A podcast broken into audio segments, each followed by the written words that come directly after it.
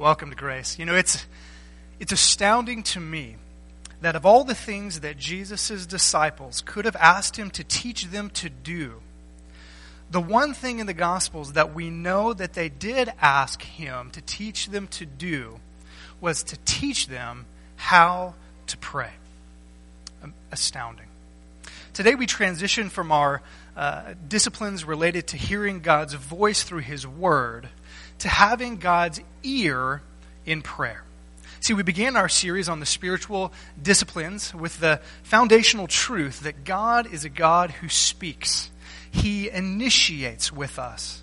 He speaks through His incarnate Word, Jesus Christ, God in the flesh. He speaks to us through the gospel word, the saving message of Jesus Christ. His perfect life lived in our place. His substitutionary death died for our sins. And his powerful resurrection raised for our eternal life. All of it received as a free gift through faith in him.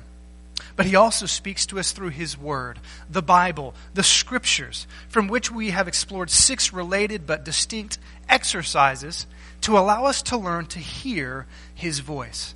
Bible reading, Bible study, Bible application, Bible meditation, and Bible memorization.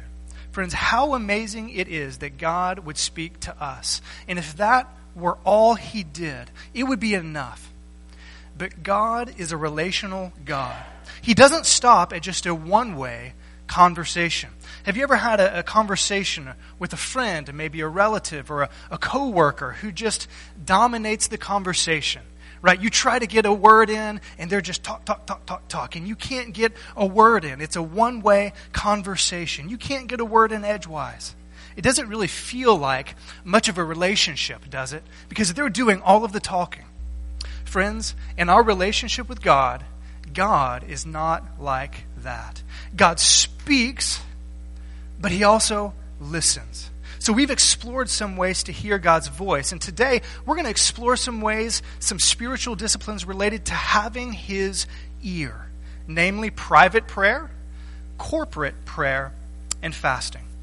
Christians, it is an incredible act of grace that we would hear the voice of God through His Word. And it's just as incredible that we can then respond to Him in a real relationship with the living God by having His ear. See, prayer is a conversation that we didn't start. First sounded His voice, then ours is raised in response, right? Our prayer is a reflex. It's a reflex to the grace of God that He gives to sinners when we respond to Him in His gospel message in a saving way. It's like the, the kicking knees reflex when it's knocked with a doctor's hammer. We respond to this God who has saved us by his grace. Since God has adopted us into his family, he's called us sons and daughters of the King. He says, Come to me and call me Abba, Father, in prayer, so that our prayers are akin to a child's cry to his daddy Help! I need something. Please. I had a conversation with daughter number two, Sawyer, this week on the trampoline. And it was very random. She was making funny faces, and she made a, a scared face, something like, you know, a scared face. And I said, um, she said, this is, what, this, is, this is what I do when I'm scared. And she made the scared face. And so I thought about it, and I said, What makes you scared, Sawyer? And she thought about it, and she said, Well, sometimes when I see doggies, I get scared. I said, Well, that's, that's okay. And then she said this She said, Dad, when you're with me, I'm not scared of the doggies. I'm not scared of the doggies anymore. And I thought about that. What an incredible privilege that we call God our Father. And we can approach Him in prayer without fear, saying, Our Father who art in heaven. So in prayer, we get the privilege to speak to God who has spoken to us first.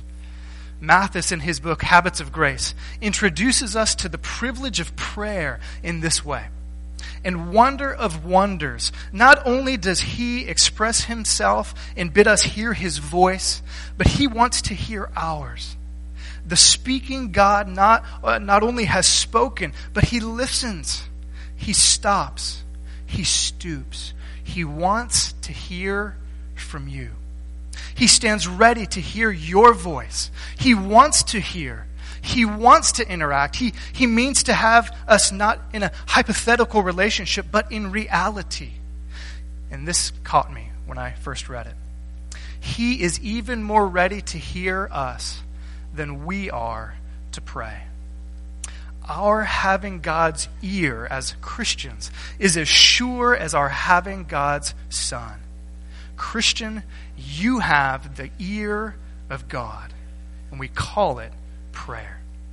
Let's turn to God now in prayer as we prepare to sing songs of response, songs of prayerful response to Him. Would you pray with me? Father, it is an incredible thing that your Son taught us that we should call you our Abba, that we should call you our Father.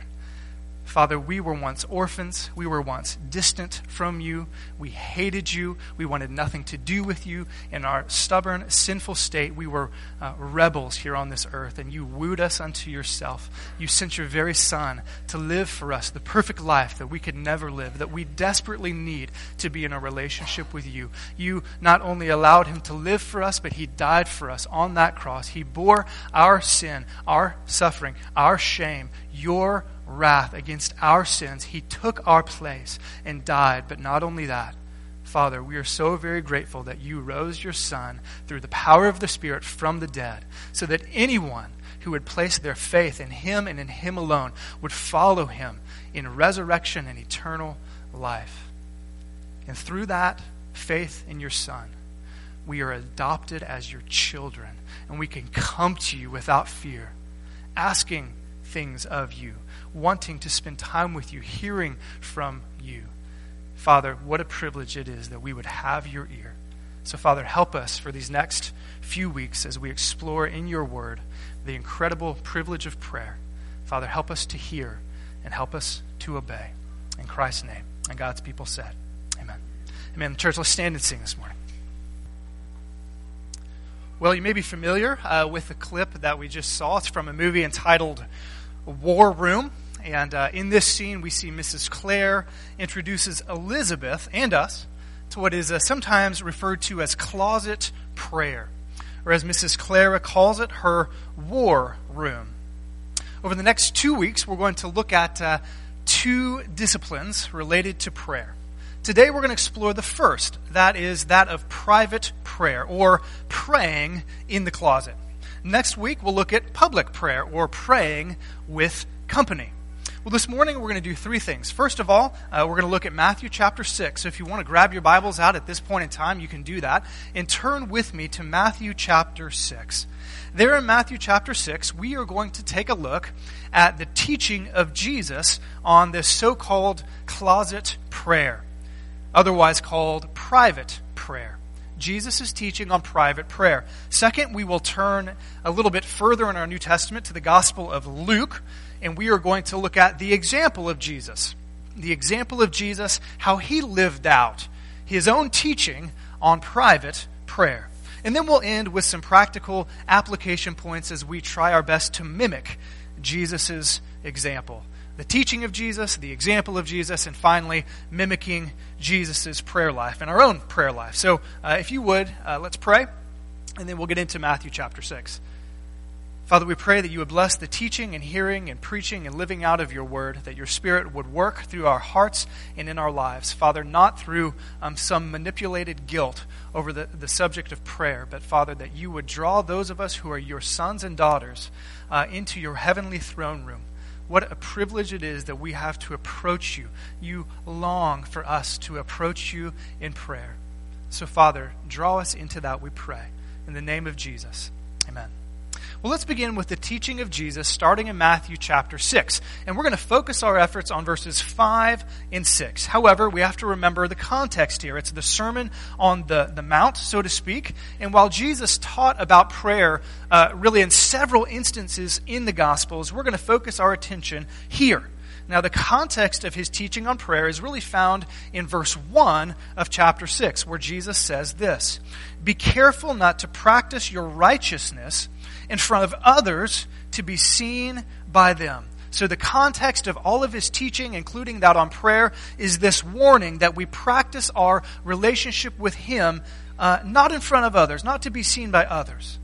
Well, having addressed the subject of giving right before verses 5 and 6, he now turns to the practice of righteousness in the subject of prayer, starting in verse 5. Let's read it together.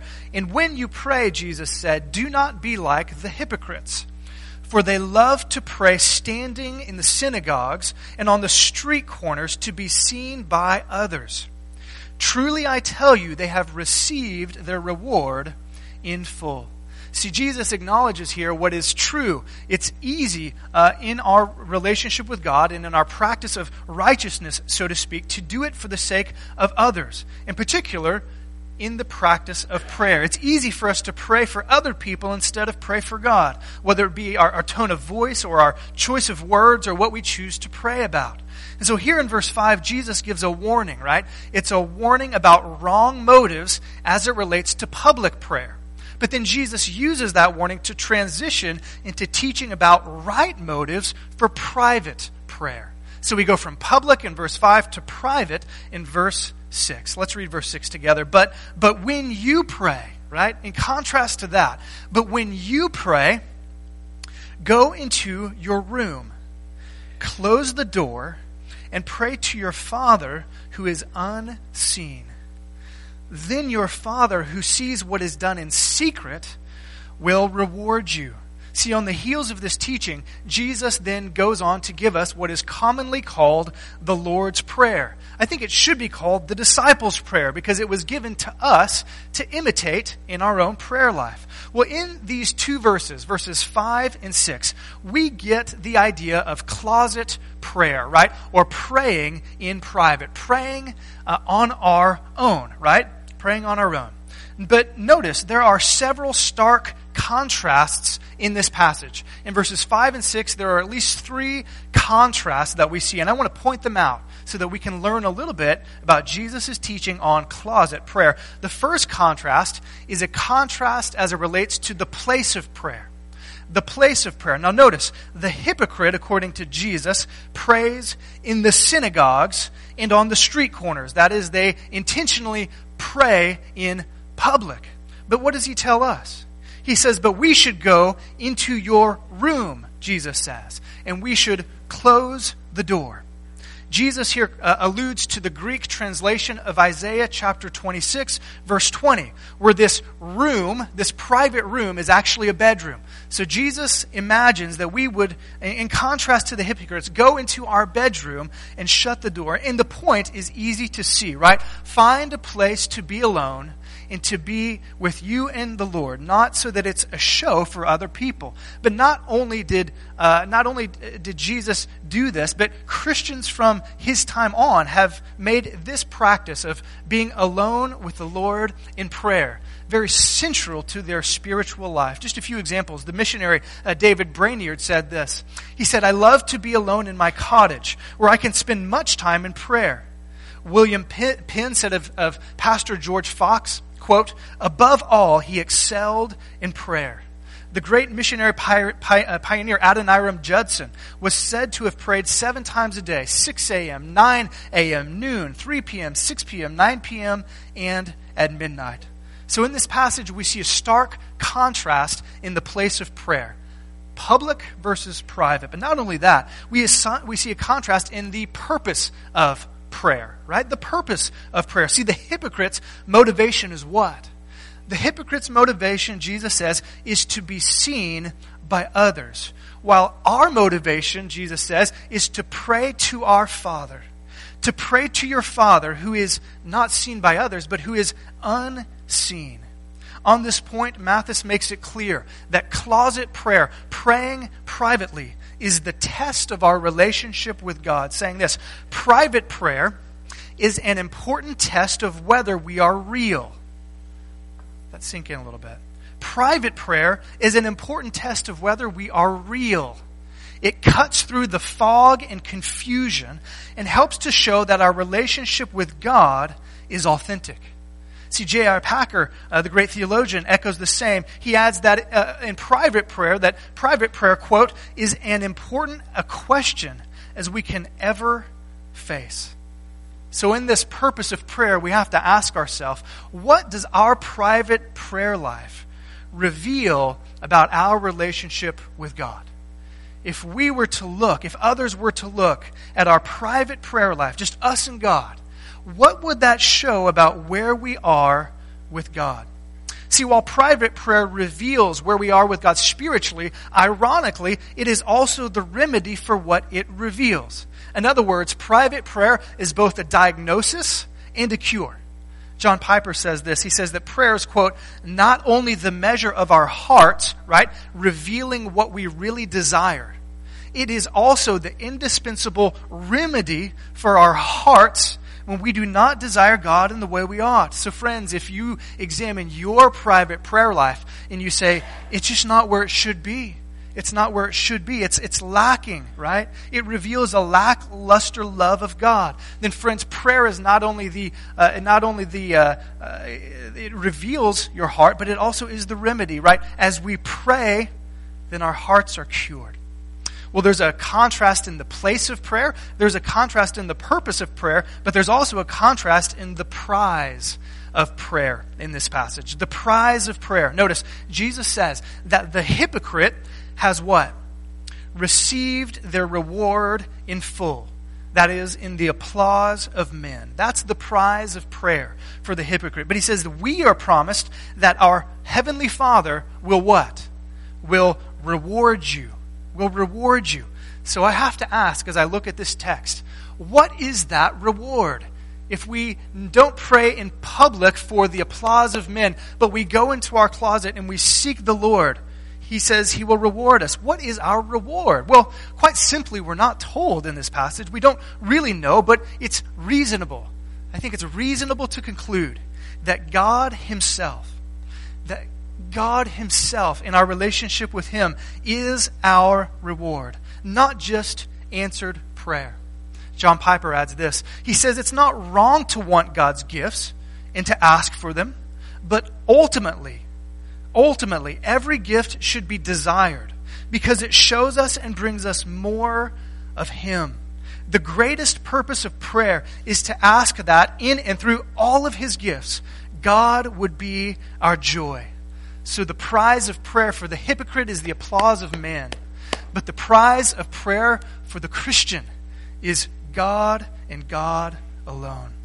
So before we get practical and take a look at our own prayer life, I want to look at the prayer life of Jesus. See, here in Matthew chapter 6, Jesus says, Go into your prayer room, go into your prayer closet, make private prayer a priority. So we have to ask, did Jesus practice what he preached? Did he actually do what he taught his disciples to do? Did he have his own prayer closet, so to speak? And certainly, I think it's reasonable to conclude that Jesus is the best example of what it looks like to live the Christian life.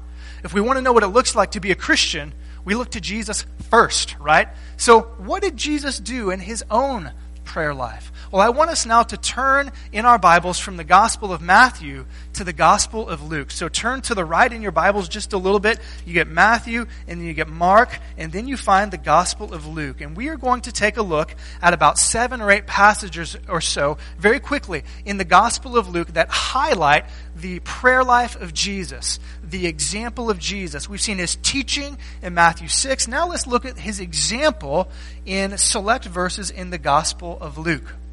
It's really a bird's eye view of the personal and private prayer life of Jesus, which of, of, of all the Gospels, it, it's fascinating. Of all the Gospels, Luke emphasizes Jesus' humanity the most. That is, Jesus is fully God, but he is also fully human. In Luke, Jesus is most often referred to as the Son of Man, emphasizing his humanity. Some say that the Gospel of Luke portrays Jesus as the perfect man, our example. So it shouldn't surprise us then that the Gospel of Luke emphasizes the prayer life of Jesus more than any other gospel.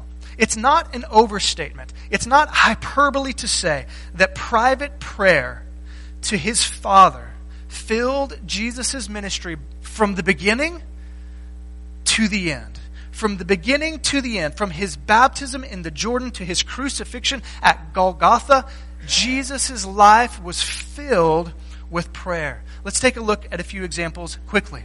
In Luke chapter 3, starting in verse 21, it begins at Jesus' baptism, commonly understood as the beginning of his public ministry. Verse 21, and we'll look at 22 as well. Luke 3, verse 21 through 22. When all of the people were being baptized, Jesus was baptized too.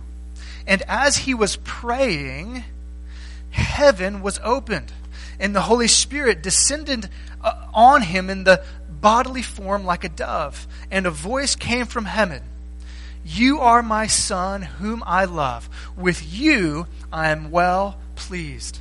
Now it's fascinating that only Luke tells us that Jesus was praying before and during his baptism. Only Luke tells us that Jesus was engaged in prayer before he went under the water. And Luke makes it clear here that the opening of heaven for God the Father to reveal his divine Son was in fact an answer to Jesus' prayer.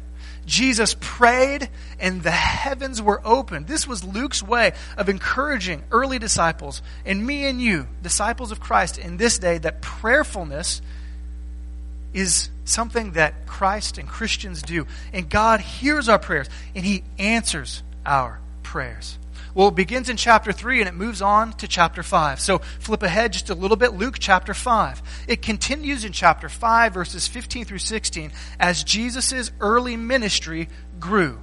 As Jesus' early ministry grew, so did his demand for time and help. People wanted his time. People needed his help. His ministry was swelling. Word about him was getting out, and people, throngs were coming from all over the place. His ministry is booming. It's as busy as it has ever been. But Luke again records that in spite of that, or maybe even because of that, Jesus made it a habit to slip away to his own private prayer closet. In this, in this case, it was a desolate desert. Notice verse 15. Yet the news about him spread all the more, so that crowds of people came to hear him and uh, to be healed of their sickness. Notice verse 16. But, but Jesus often withdrew to lonely places. Some translations will say desolate places and prayed. So, friends, let me ask you a question. Do you think that you are too busy, too busy to pray? Just don't have enough time? Do you think that there is so much demand on your time, for your energy, for your help? There's so, mu- so many people needing you that you don't have time to slip away and pray for a little while. Friends, if Jesus could take some time and slip away, even though everybody needed him, everybody wanted him, they needed to be healed, right? But if Jesus could slip away, then friends, so can we. Jumping ahead one chapter to chapter 6. Jumping ahead to chapter 6, we see Jesus engaging in an all night prayer vigil before deciding upon whom his 12 apostles would be. Chapter 6, verses 12 through 13. One of those days, Jesus went out to a mountainside to pray and spent the night praying to God. When the morning came, he called his disciples to him and chose 12 of them whom he also designated as apostles. See, though Jesus was fully God, he was fully man. And he wanted to hear from his Father Father, who are the 12 apostles that you have appointed for me? And he wanted to be so sure about it that he spent all night in prayer. So, friends, do you have a big decision looming? Or maybe a small one that you need God's insight on? Why not follow the example of Jesus? Why not spend some time devoted in prayer as Jesus did here? Moving on to Luke chapter 9. To Luke chapter 9, we see that as Jesus' ministry grows, opposition to Jesus is growing as well. And so Jesus asks his disciples an all important question Who do you say that I am? Who am I? Who do you believe me to be? Luke 9, verse 18. Verse 18 once when Jesus was praying, notice, once when Jesus was praying in private and his disciples were with him, he asked them, Who do the crowds say that I am? And if you know the text, they give some answers, and then he goes on to ask them, Who do you say that I am? And let me ask you this. Have you ever thought about it? Jesus is praying, And then he asks his disciples, Who do you believe me to be? What do you think Jesus was praying about or praying for before he asked his disciples this all important question? What could he be praying about? I think it's very reasonable to, to conclude that Jesus was praying for his disciples to understand and to trust in him as the Messiah, the Son of God. And in turn, God the Father answered the Son's prayer and revealed Jesus' identity to them. Because what does, what, is, what does Matthew say? You don't have to turn there, but, but what does Matthew say? Matthew tells us that when Peter identifies Jesus as the Messiah, it was because, quote, Jesus said, Because flesh and blood did not reveal this to you, but my Father who is in heaven. You see the connection? Jesus is praying for his disciples Father, reveal who I am to them. And then he asks them, Men, who do you say that I am? And the Father reveals it to them. This is my only Son, right? This is my only Son. God the Father revealed to these men who Jesus was because Jesus was praying for them. So let me ask you is there someone in your life who needs to know and understand who Jesus really is? And they need to trust in him for their salvation.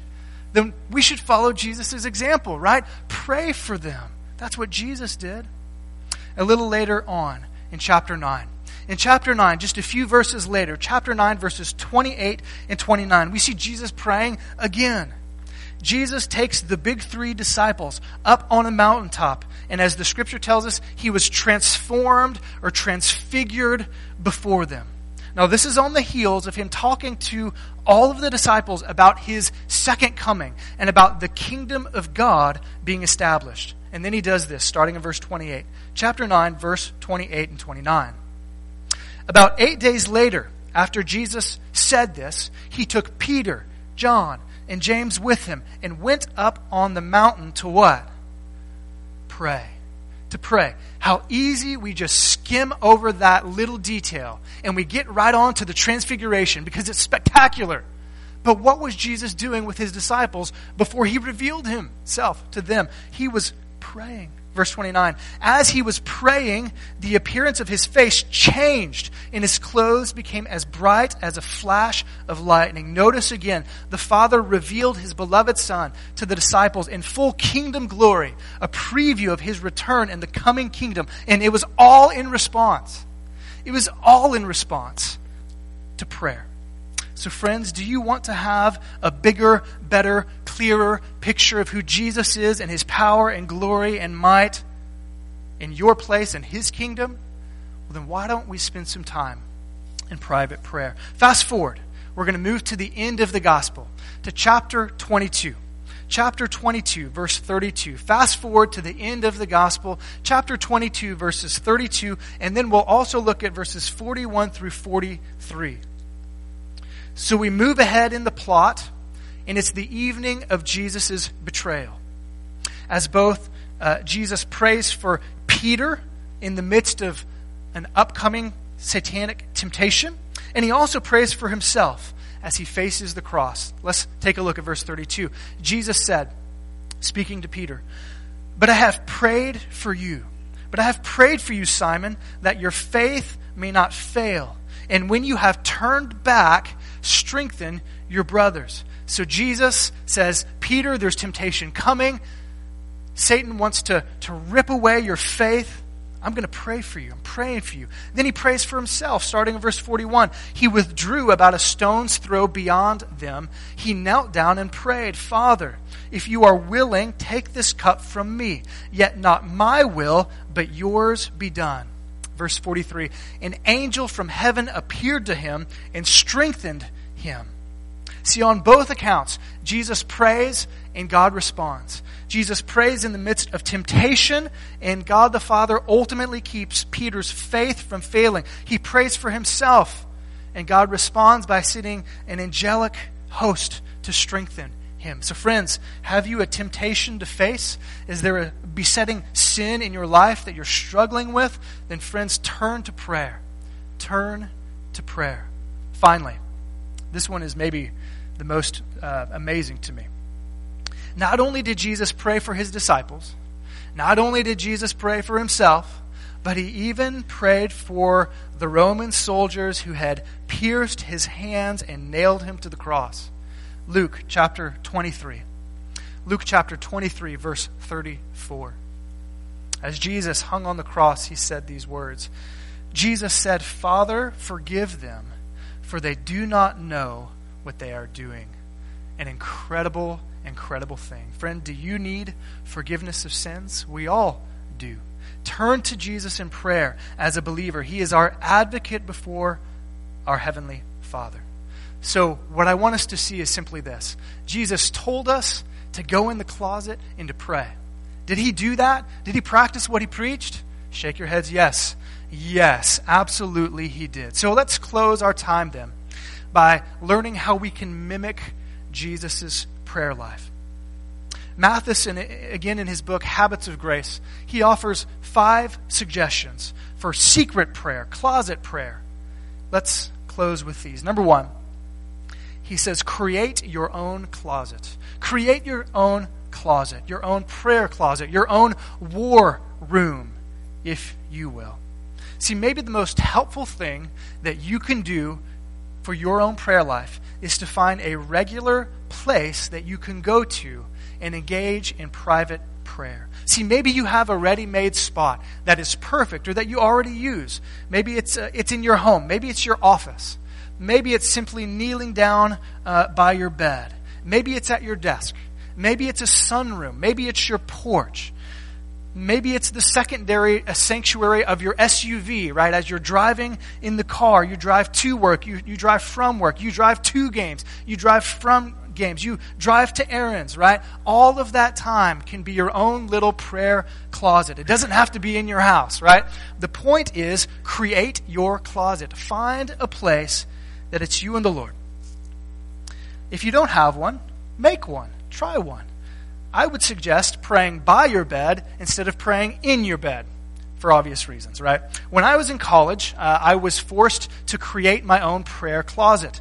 Uh, I was a pretty baby Christian, about two or three years old in the Lord, and uh, uh my good friend Billy Cash, who was in, in many ways a mentor to me, he uh, emphasized this. He said, Trey, find a place and pray. It's just you and the Lord. And so I said, okay, I'll do that. He said, get alone. I said, okay, I'll do that. So I went to college, and I'm, I'm on a campus with uh, 45,000 plus people, and I'm living in a dorm room, and I have a roommate, and uh, thankfully we have our own bathroom in our shared room, which was uh, not the case for many other students. And so I said, okay, find a place, be alone, pray. And I began to look around, and I quickly came to the conclusion that there was absolutely no place in Bryan College Station for me to be absolutely alone. No place could I be alone. I could go to the library, but people are there. I wanted to pray out loud. Now, you don't have to pray out loud, but I wanted to. That was my habit. It kept my mind engaged. So I said, Where can I be alone and pray out loud? And uh, nobody will hear me, right? I just want to be alone with the Lord. Uh, long story short, I found the shower. I found the shower. In college, I could go to the shower and nobody was with me and I could shut the door and be alone. And I used a lot of hot water from the university, and uh, it was great. Mom and dad paid for it, so it was all good, right? Um, so I was alone with the Lord in, in the shower. And as odd as that sounds, I was alone. Be with the Lord. Find your own prayer closet. Find your own prayer shower. Maybe it's uh, when you go exercise, right? You're alone, you're, you're walking, you're on the treadmill, or whatever it is that you do. You're biking. Spend that time praying to the Lord. Friends, create your closet. Number two, begin with the Bible. I think another helpful way, uh, and again, these are mutually exclusive. Another way you can do it is start with the Bible. See, prayer is a response to the conversation that God began with us in His Word. So it's only natural that we would spend time reading Scripture, studying Scripture, and then allow what God reveals to us through the Word to then boost us into prayer, right? So we're, we're meditating on a passage and we can pause and say, Lord, thank you for showing me this. Thank you for teaching me this. Thank you for revealing this to me. You can ponder the text and then allow it to lead you into prayer. Third, third, Mathis suggests that we can use the old acronym ACTS, ACTS, if I can say that correctly. ACTS. Adore, confess, thanks, and ask. William Law suggests that in our prayer life, there can be something fixed, that is something we do regularly, and something at liberty, that is something where we're just praying to the Lord relationally. So, if we use this time tested acronym of adoration, confession, thanksgiving, and supplication, that can be a nice kind of guide for us as we go into prayer. So we can spend some time adoring the Lord.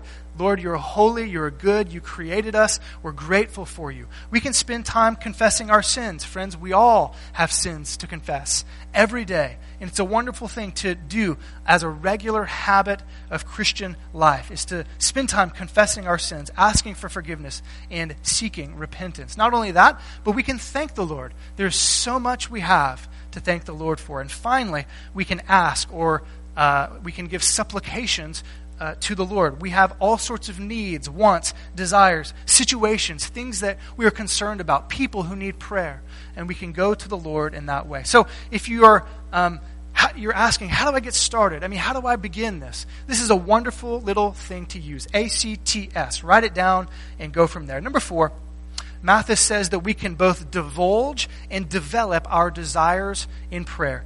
And I agree with them. Prayer is both for divulging our desires and allowing God to develop our desires. This is a free time in prayer, so to speak. We, in prayer, should be honest. It's just like talking to our, our neighbor, to talking to someone. It's all prayer is, is talking with our Heavenly Father. And so we can be real. We can tell Him our joys, our fears, our angers, our frustrations. We can, we can divulge our desires to the Lord. But in doing so, God also in prayer wants to sharpen our desires or develop our desires, to make our desires more like His. And one way that you can do this is do a, a very simple search. Go to BibleGateway.com, type in keyword search prayer or pray and you will get a whole host of prayers in the Bible.